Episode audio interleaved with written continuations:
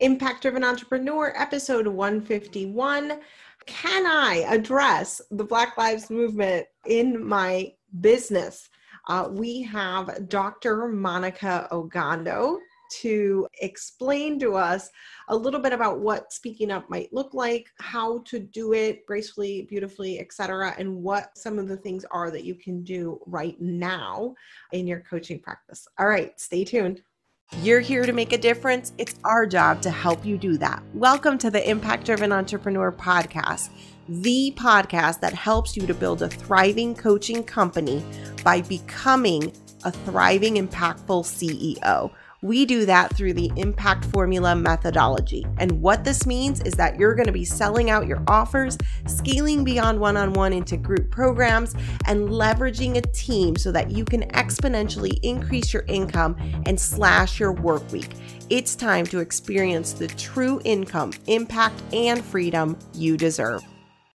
Welcome to the Impact Driven Entrepreneur. Today I have Dr. Monikah Ogando here with us. She is a mentor of mine and has helped me so much with all things money and being a woman. Uh, so, why don't you go ahead and introduce yourself and kind of let everybody know about yourself? Sure.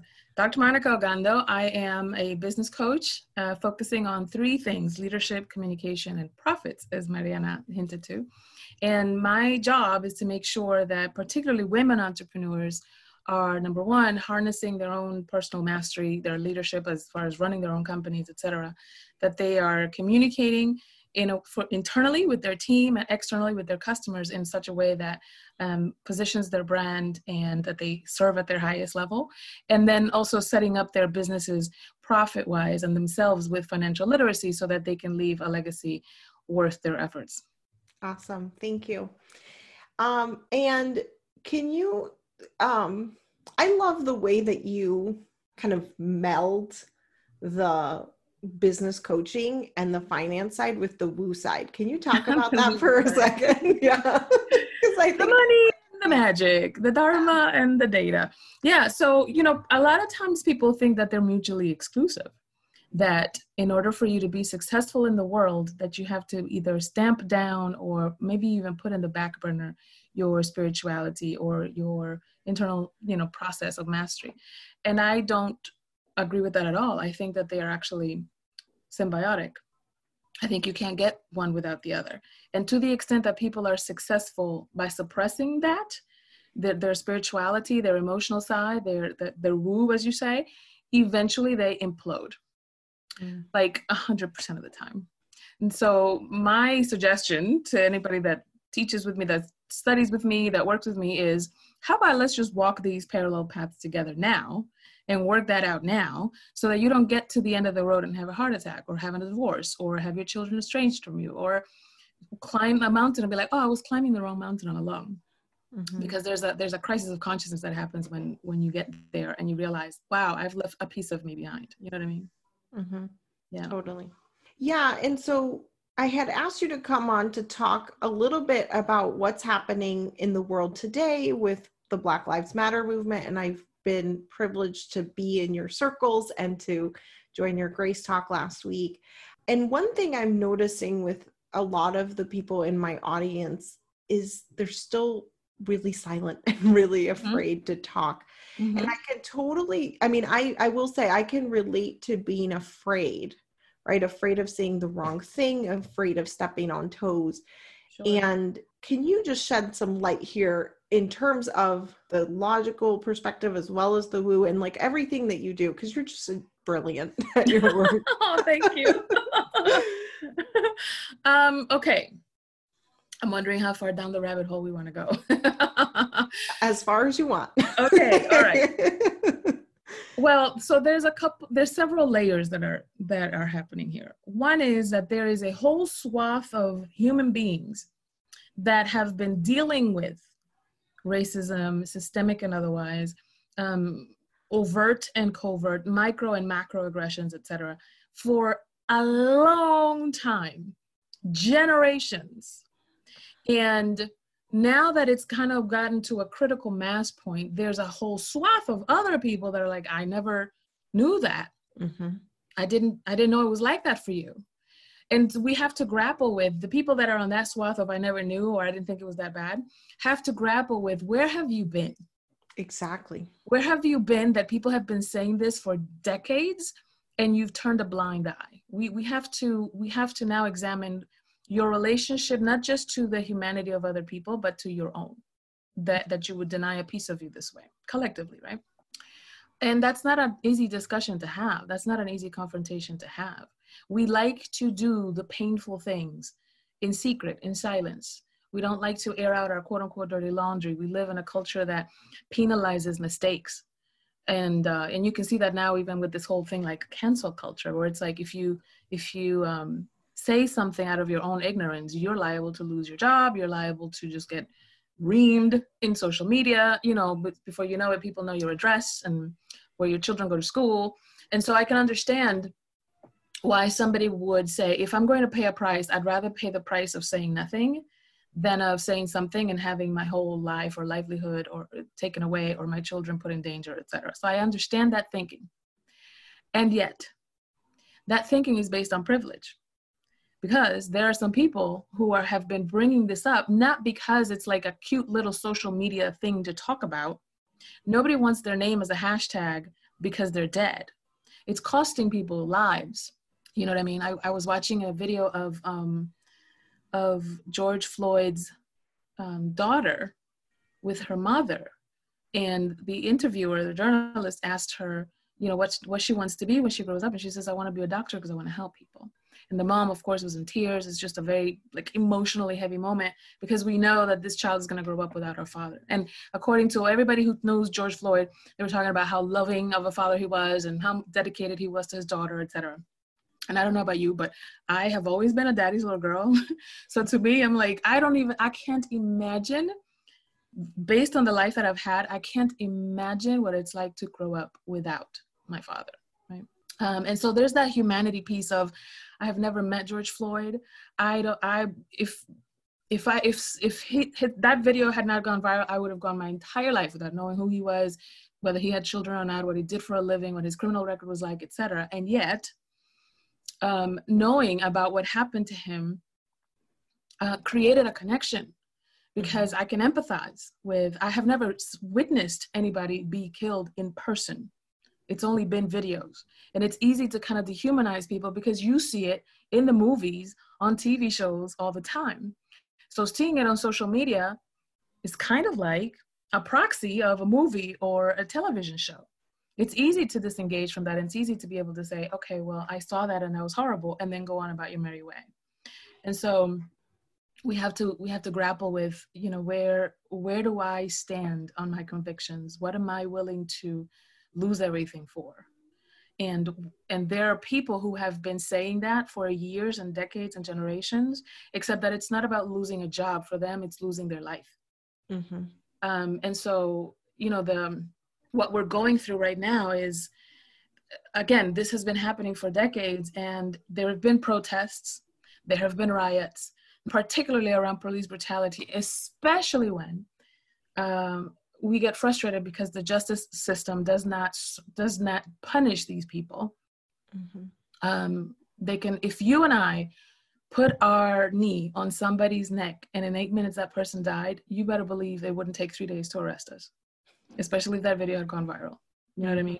And so there's a certain level of privilege that they too carry because of a badge right? And right. with good reason they risk their lives every day right? But there are, there are some that abuse their power and so we must bring them to account why we don't want to do that collectively and why we would be able to justify somebody's abuse of power speaks to from a universal law perspective our own desire to um, to have power and to wield it as we wish.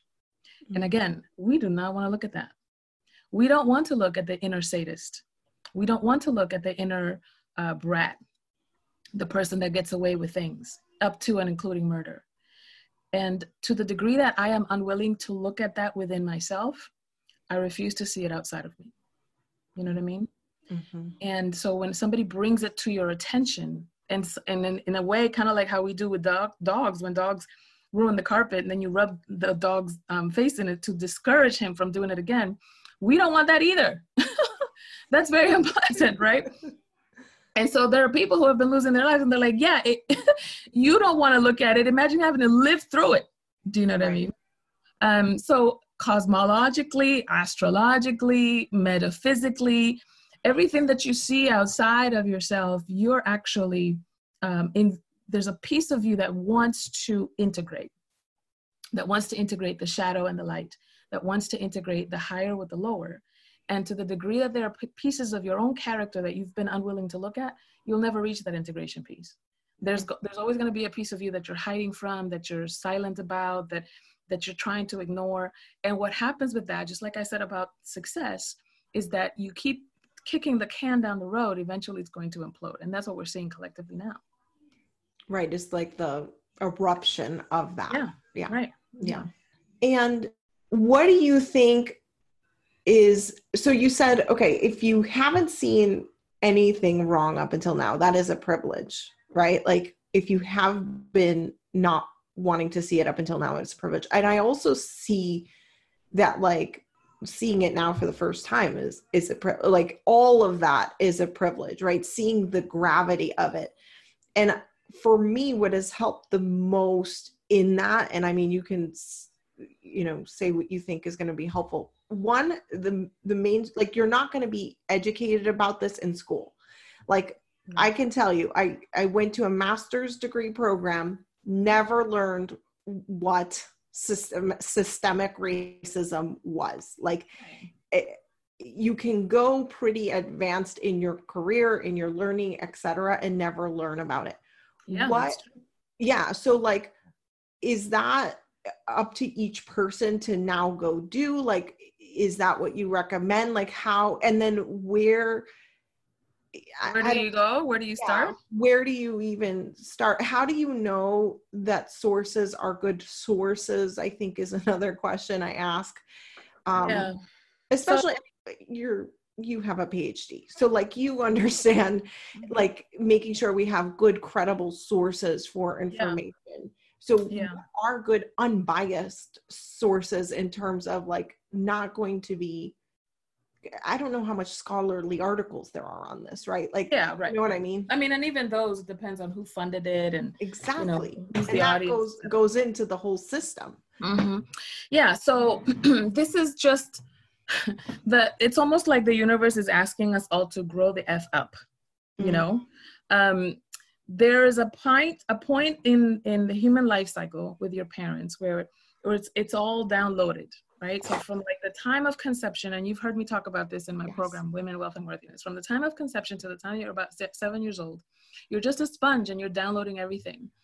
From mom being stressed about money or being stressed about this pregnancy, maybe it was a surprise, maybe it was a burden. So you kind of grow up in the waters of, quite literally, in the waters of, I'm not supposed to be here.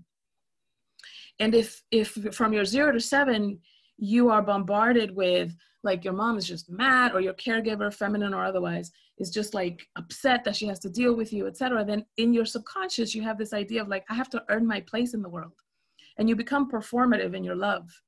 So you mm-hmm. get good grades or you are tidy or you don't speak too much you don't complain too much because you want to be as least of a burden as possible and that's how you get your love when you're zero to seven right? And what happens is that some some of us are stunted emotionally at the seven year old level and you get bigger body and you get boobs and you get you know facial or facial hair or whatever and you look like an adult but you're still managing with seven year olds emotional tools. And so then we become performative there too. It's like if i get a job and if i do this if i do that then I, then i'll be good then i'll be loved then i'll be accepted. But all of that stuff is happening in the un, in the subconscious and the unconscious. And it it takes something uh, I don't want to say traumatic, but pivotal because it's not always traumatic like painful, but it's pivotal like wake you up to to shift your orientation to have you question things. I remember for me when I was growing up, um, you know, I always wanted to hang out with the adults. I was the oldest one of three, and I always wanted to hang out with the adults. And I remember having the thought uh, after I watched my parents having like you know one of those dinners where children are supposed to be seen and not heard my parents straight up bold faced lied to these people they were having dinner with, and they're supposed to be their friends and da da da. but they said something to that person that I had heard them say something completely opposite to somebody else. So either you lied to them or you lied to these people, but you lied somewhere. Mm-hmm. And then I heard these other people say something to them that I knew that it was also untrue. And I was like, what are these people playing? What is this game? Because I had always been taught, you know, you tell the truth and you don't lie and da da da. And so I wanted to, you know, just correct it because when you're like, whatever, five or six years old, you're thinking, oh, I'm just going to be helpful and I'm going to correct it. I'm going to tell the truth, you know? Um, and I got into a lot of trouble. And then I remember thinking to myself, oh, these people are fucking liars. And I thought that my life shattered. Like, if I can't trust these people that are supposed to be in charge of everything, who can you trust? Right. And for a long time, I thought that that was where my paradigm shift broke. I felt like something was broken because that trust uh, of, of depending on somebody who was supposed to be a caregiver broke for me. Uh, so again, it wasn't anything traumatic, nothing violent happened necessarily. It was just a dinner party, mm-hmm. and and have been yelled at by my parents because I butted into a conversation. It wasn't until much later that I discovered that because that happened, I then started questioning everything. I started researching everything. I was like, mm, I don't know what you're saying here about God. Let me go look for myself. I don't know what you're saying here about history. Let me go look for myself, right? And so, um, what I thought was painful, what I thought was cynical, what I thought was a loss, was actually preparing me for everything else that's you know that that I've done in my life, including two PhDs. Um, so I think that what's happening is people are being awakened to grow up. You you can no longer afford in this global economy you can no longer afford to just go on the things that have been downloaded to you and assume that that's just the way the world works. It doesn't. It's kind of like you know thinking that everybody's house operates the way mommy and daddy's house works. It doesn't right? There's a whole bigger world out there. And we're confronting well shit how clueless have i been? Why don't i know this? And who who knows this information et cetera et cetera. So to answer your, a long answer to your question is yes you do have to go looking for yourself. And that's not unique to you. That's part of being a fully grown, self expressed human being. Welcome to the human race. Adult, Mariana. Welcome to adulthood. Um, but then the other part is, you know, um, as a researcher, you you know that there's a difference between qualitative and quantitative research. Yeah. Qualitative research is anecdotal, um, it depends on people's lived and expressed experiences, and quantitative is just a volume of data points um, that don't necessarily depend on anecdotes, but there are unique data points even within those anecdotal experiences. And so you have to use your critical thinking and your spiritual discernment mm-hmm. to be able to see what is for you. And I promise you, I promise you that spiritually, cosmologically, if something wasn't relevant to you, you wouldn't have seen it. And even if somebody put it in your face, you wouldn't have recognized it. There mm-hmm. have been many times when somebody tells you, this is how you open a checking account, and this is how you budget, and this is how you build your credit, and this is how you invest, and this is how you blah, blah, blah. And people are like, phew, it just, it doesn't land, right? It doesn't land. so but then all of a sudden you have children or you go through a divorce or you lose your job and now you're an entrepreneur or blah blah blah and you're like oh now this is relevant now, now i need to educate myself i gotta get it together so it's the same thing with race relations with the global economy with cultural um, appreciation etc it's like there was a point in your life when this was not relevant Mm-hmm. yes, people were dying. And yes, people's humanity were being crushed, literally and figuratively. And now it is relevant because now it's in your face and you notice it. So now that you're aware and awake to it, now you have a responsibility to educate yourself as much as possible and to be as active based on your convictions as possible. Because see, what people don't want to um, cop to is that there's a part of you that's lazy mm-hmm. and that there's a part of you that chooses comfort over challenge, right? Oh, yeah. Yeah. And so, and that, but that's just like, I mean, that's just the human condition you know if given the choice sleep or go work out i'm going to choose to sleep and so it's the same thing here except that now the stakes are higher now you understand there, there are people's lives at stake people are being denied basic human rights and so then the question becomes well what kind of human being are you and what kind of legacy do you want to leave behind and if you see anybody that has made a strong conviction when it was unpopular, they've paid a heavy price. We talk about Dr. Martin Luther King Jr. now like he's a freaking saint. But when he was alive, he was demonized. He, you know, his house was bombed. I don't know how many times. Um, his children were always in danger of being kidnapped or, or killed or injured or bullied at the very least, you know? And so it wasn't fun to be this quote unquote hero that now has, you know, boulevards named after him all over major cities and a holiday that it took 30 years to, to nationalize.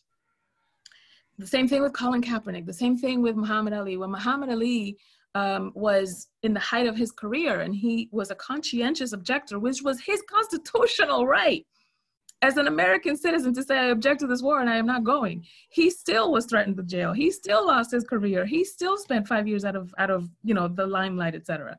It cost him a lot. And now we talk about Muhammad Ali like he was just, you know, this amazing, prescient um, human being. He was just operating from his conviction. So we have to understand that that what we're asking of each other is to do the uncomfortable, to do the unpopular. Except that now it's a little bit more popular. I don't know if you've seen it, but you've been getting emails from a lot of marketers about, you know, we stand about this and we we also believe Black Lives Matter and we stand for anti well, where were you just four weeks ago? Never mind, you know, a, a year or 10 or whatever, right? Mm-hmm. So maybe now is the time to not be silent. Maybe now is the time to, okay, you know what? Let me ride this wave. Mm-hmm forget the morality of it forget the, the justification of it but let me ride this wave so that i can educate myself especially because there's such a with social media there's such a, an amazing like just abundance of resources out there that you can use to educate yourself yeah yeah i think to to that point like my my project manager and i were talking like let's keep on the train right? Like let's not let this train die off right? I think that also becomes our responsibility as yeah. well. Yeah. Um so it's not a fad. It's it's like let's make real change Absolutely. happen yeah. And we've we've seen it before. There used to be a time when it, we considered it perfectly normal for a child your daughter's age to be in a factory working 12 hours a day. mm-hmm. and then and then we had child labor laws. Right. That it, we thought it was perfectly normal to have somebody die at the job and, and not have their family be compensated until we had unions until we had social security until we had you know pensions et cetera et cetera. So those changes happened because enough people stand up for it and that's what everybody's asking for it's like if you believe in justice then stand up for it just like i don't know if you saw that clip from Rihanna she was accepting an award and she says you know we all have partners and friends and colleagues from different races, different cultures, different sexual orientation. So when you see something, tell your friends to pull up. If you're my friend, pull up. I thought that was so succinct and, and beautiful. Love that. Um, awesome. So where can uh, anything else that you think is important to add to this conversation that we haven't covered yet? If you don't have friends that are unlike you, get you some and I mean of all kinds of um, dynamics, different gender, different race, different religions, different sexual orientations, different political leanings. I know that sometimes dealing with people who have different political leanings can be um, very uncomfortable, especially nowadays with this political climate. But if you can just exercise the skill of being able to stand in front of something that you deeply uh, don't believe in and still be able to listen to that other person's argument or listen to that other person's thinking or, or logic about it and still empathize you're doing a great service to your own critical thinking skills, to your own intelligence, to your ability to art- articulate your own point, to deepen your own convictions, and to be an ally for somebody else's humanity, regardless of whether you agree with their philosophies. Mm-hmm. You can see their their their humanity first. And then that's the first thing. And then the second thing that i would say is go get you some resources I, am happy to make a resource available to your audience. We distributed it with with our Grace Talks. Uh, I, I also have a, a, podcast called Your Circle of Influence, and we did a special edition last uh, week called Grace Talks for Race Conciliation. Um, and the Grace Talk was really an opportunity for people to come from a really like tense environment it's something that i teach and i and i certify people in from a tense environment from conflict uh, from adversaries to allies from conflict to grace and from um, enmity to collaboration.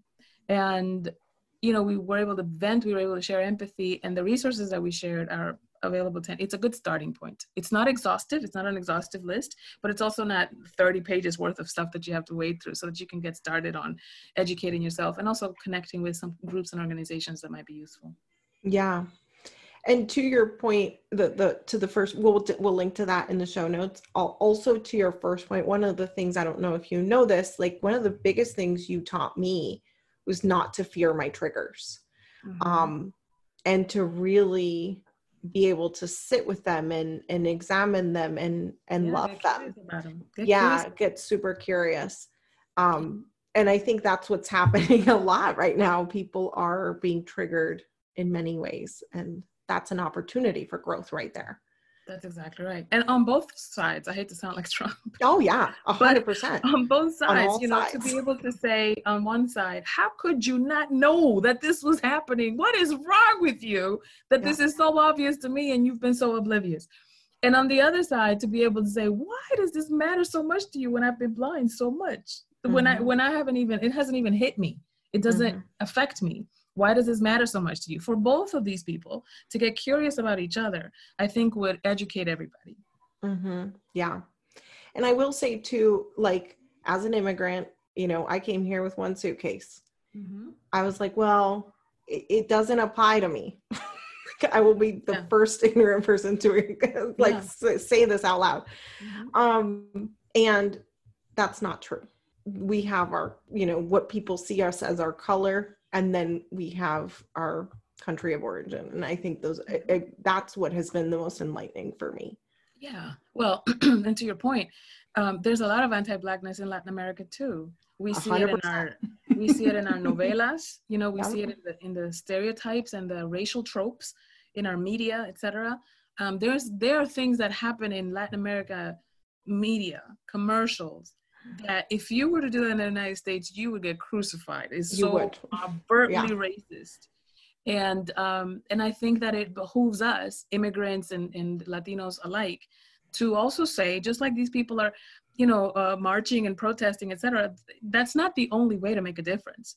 You can make a difference with your dollars. You can make a difference with um, um, calling your media, your TV, your senators uh, to task there are those that use their words. I'm one of those people that use their words there's uh, and their money right to be able to say this i agree with this i disagree with. And no you're not gonna you're not going to perpetu- perpetuate this level of um, uh, discrimination and this level of racism on my dollars. It's not going to happen. Um, mm-hmm. um, but in order for you to make that kind of decision you have to educate yourself and be able to know where your dollars are going and what people believe in et cetera et cetera. Exactly. Yeah and I will say I, that's one of the things I noticed in Latin America. It's way more over than it is here. Here, it's very covert, and so that's again even more important to be educated on the whole thing. Yeah, exactly. Because yeah. a lot of a lot of people think immigrants come here and they're automatically allies, and this is something that I've told my um, specifically my Black American friends is all all skin folk ain't kin folk you know what I mean? Like just because people look like you doesn't mean that they too are running around with white supremacist thoughts in their heads because it's a cultural thing. There's a difference between a white person and the consciousness of whiteness that that consciousness of whiteness that that those um, uh, white supremacist thoughts and words and ways of being and discrimination and habits and practices don't always come from white people. In Latin America, you have white people, but you can hide under, well, I'm a Latino, I'm an immigrant, etc. It's like, yeah, but you have blue eyes and blonde hair, you white. exactly. That's my cousin. She literally has blonde hair and blue eyes, and she's full 100% Venezuelan. yes, right. Well, the difference is that in our countries, like I have people in my family that are also blonde and blue eyed. You could tell that I'm biracial. Um, and the thing is that in my country everybody's dominican. Whereas here in mm-hmm. america you have all this hyphenation going on. You have african american and irish american and so forth. And i just want people to know that that anti-blackness is a global um it's a global pandemic. Yeah. and and it's coming to the forefront now and we we get to live in a in a if we really do believe in in equity and equanimity we get to live that out in social policies and in our politics and the ways that we spend our money and not just in rhetoric. Thank you so much for coming and chatting. Um, and again we'll link to the show notes. Go check out our podcast. It's amazing. It's just starting and i've already listened to all of them. It's so binge worthy. So good. Um, Thank you so much. And oh, it's called so the it's called the Circle of Influence. Your Circle of Influence. Your yeah. Circle of Influence. Um, yeah. Awesome. And it's geared towards women entrepreneurs that are six and seven figure high achieving women because I've noticed, I'm, I'm sure you have too, that when a woman builds a business, when a woman is rich, then she her ripple effect grows and she can elevate her not just her family but our community as a whole. And so we want to empower women economically and, and have the social equity of um, enlivening and empowering their circle of influence so that we can effect change in the world. All right. So thank you so much for coming on. It's been a pleasure. Thank you for having me.